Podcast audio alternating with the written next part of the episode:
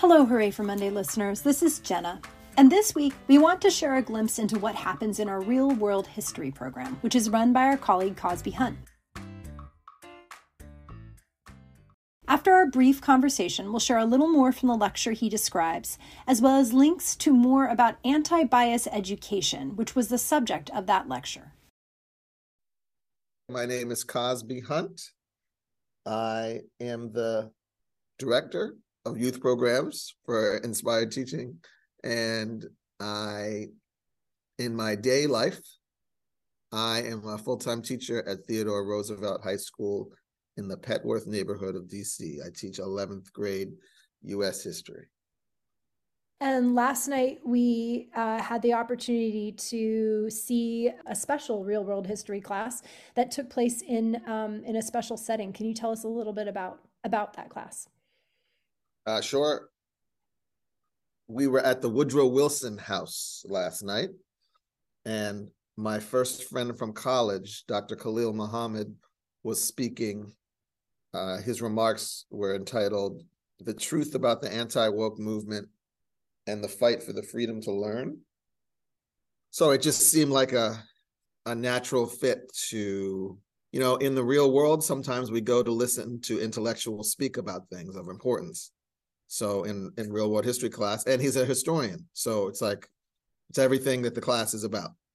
One of the students, Nakaya Wimbish, uh, who was also a senior at Roosevelt, was my co-moderator. So she she helped to introduce Dr. Muhammad. His talk was was powerful and wide ranging and set a really um, incredible historical context for our present moment. But I was really struck by the fact that the students um, from real world history got up and asked questions at the end. Um, and I was wondering, as their teacher, you know, w- what did you observe? How did that land for you watching them be present for that talk and then ask those questions at the end? So our usual class schedule is on Tuesday and Thursday nights.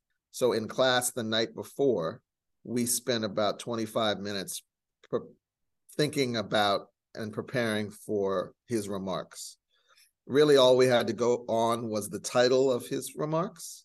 So we unpacked the word woke, and then we tried to think about why anyone would would be anti woke, and a couple of them were familiar with Ron DeSantis, so we sort of went down that road and um, what's happening in Florida. And Nakaya herself is in AP African American Studies, which is one reason I wanted her to moderate with me. So, so the short answer to your question is that we we spent some time prepping. So they they came to the talk each with a question that they wanted to ask him. Uh, what I am curious about is did that question change when they actually heard his remarks. And I, I know for Nakaya it did. Her question for him after the many um, glad handers left, she she finally got a quiet moment with him and asked him a question about how he had the courage to speak the way he speaks. And one of the things that struck me um, in his remarks was how frequently he talked about the importance of speaking truth and how that's something that um, needs to happen in education spaces.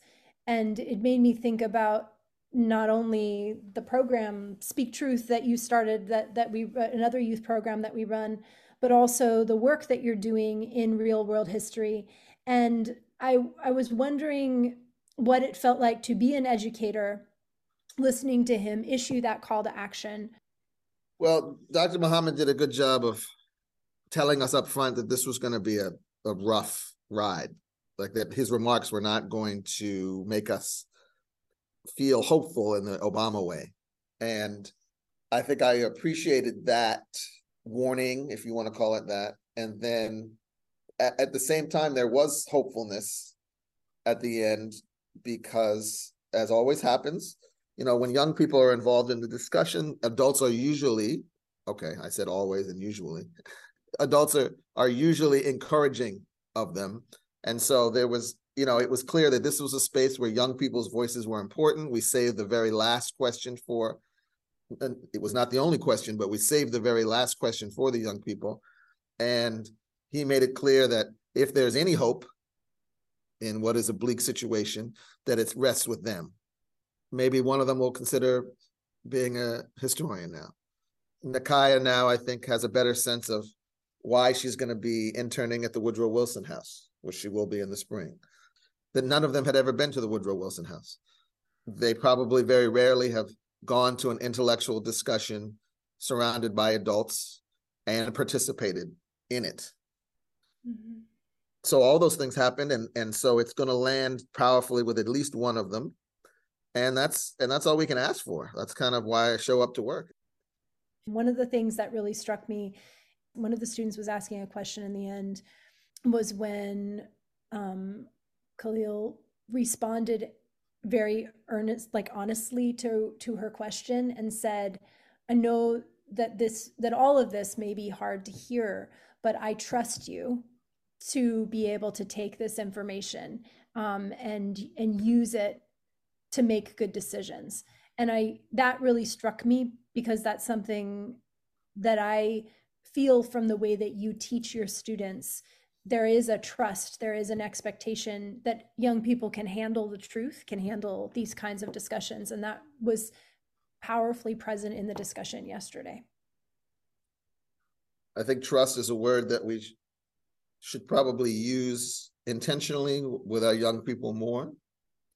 Obviously, it's better when we demonstrate the trust rather than just use the word, but nevertheless, hearing Khalil use the word last night reminded me that hey, there's a powerful word.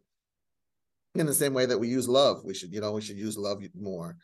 And I agree with you that that was a good reminder of of um, an important word and concept that we need to emphasize. So, now, listeners, I'm going to share a little more about that moment from the lecture when Dr. Muhammad talked about trust and I recommend you check out this article I mentioned from Learning for Justice magazine. It offers lots of background information and makes a strong case for trusting our students with the truth in our classrooms. At the end of Dr. Khalil Muhammad's lecture on the truth about the anti woke movement and the fight for the freedom to learn, a high school student from Inspired Teaching's real world history class asked if she and her peers needed to worry about their future if the anti woke movement, which is behind a massive wave of censorship and backlash against the teaching of history right now, ultimately wins. Dr. Muhammad's answer was a yes, and he apologized for the harshness of that reality, but called on her and her classmates to respond with action. We have produced a nation where nobody speaks the truth, he said. We lean too much on hope, but I trust you enough to know that if you learn good information, you're going to make wise decisions. I believe you're better served knowing this so you can do better.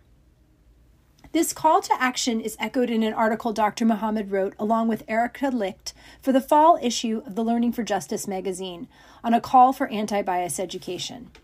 The article notes An honest education is the minimum we should strive for as educators one that is rigorous too and demands the historical truth telling of Black history, Indigenous history, and the history of Asian Americans, Latinx Americans, Middle Eastern Americans, and other marginalized groups.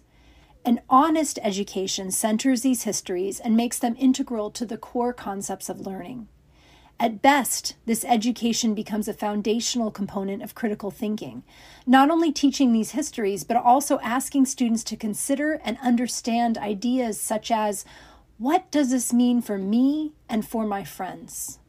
What is my responsibility for ensuring I do no harm, consider the well being of others, and promote equity and democratic values? Dr. Muhammad was emphatic that education is how we get to a better future.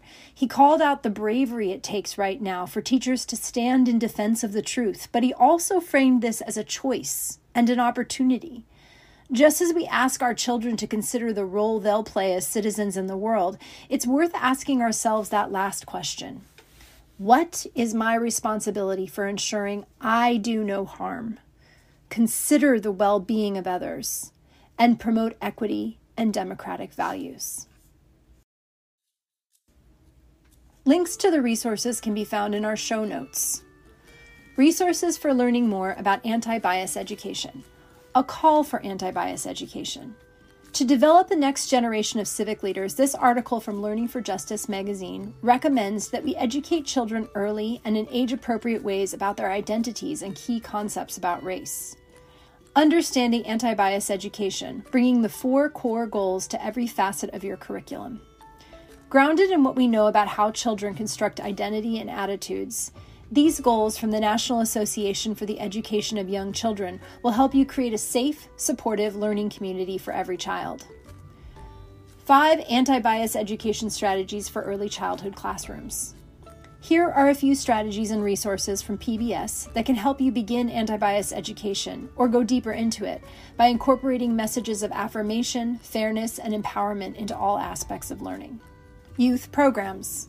If this real world history experience sounds fascinating to you and you know a high school student in Washington, D.C., let them know that a brand new real world history course will begin in February. This course is free and open to all high school students in the district. A link to the website with more information is in our show notes, and this is a learning experience every student in DC should have. Dr. Muhammad talked a lot about speaking truth, and that's precisely what students do in our Speak Truth program. We have student facilitators on deck for two sessions in December. Ashari Bolding will be leading an in person discussion titled The Struggles in Black Communities, which will explore the topic through the lens of gentrification on Wednesday, December 13th at MLK Library in Washington, D.C. from 5 to 8 p.m. Raynal Faulkner will lead an online discussion about the good and bad of social media on Monday, December 18th from 6 to 7:30 p.m. Learn more on our website. Professional learning.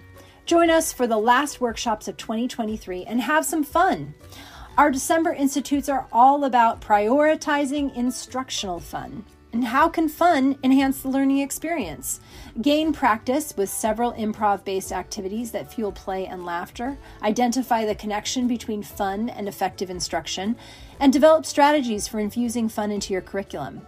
And as an added bonus, all attendees will receive a prioritizing instructional fun care package in the mail after the event. Don't miss it.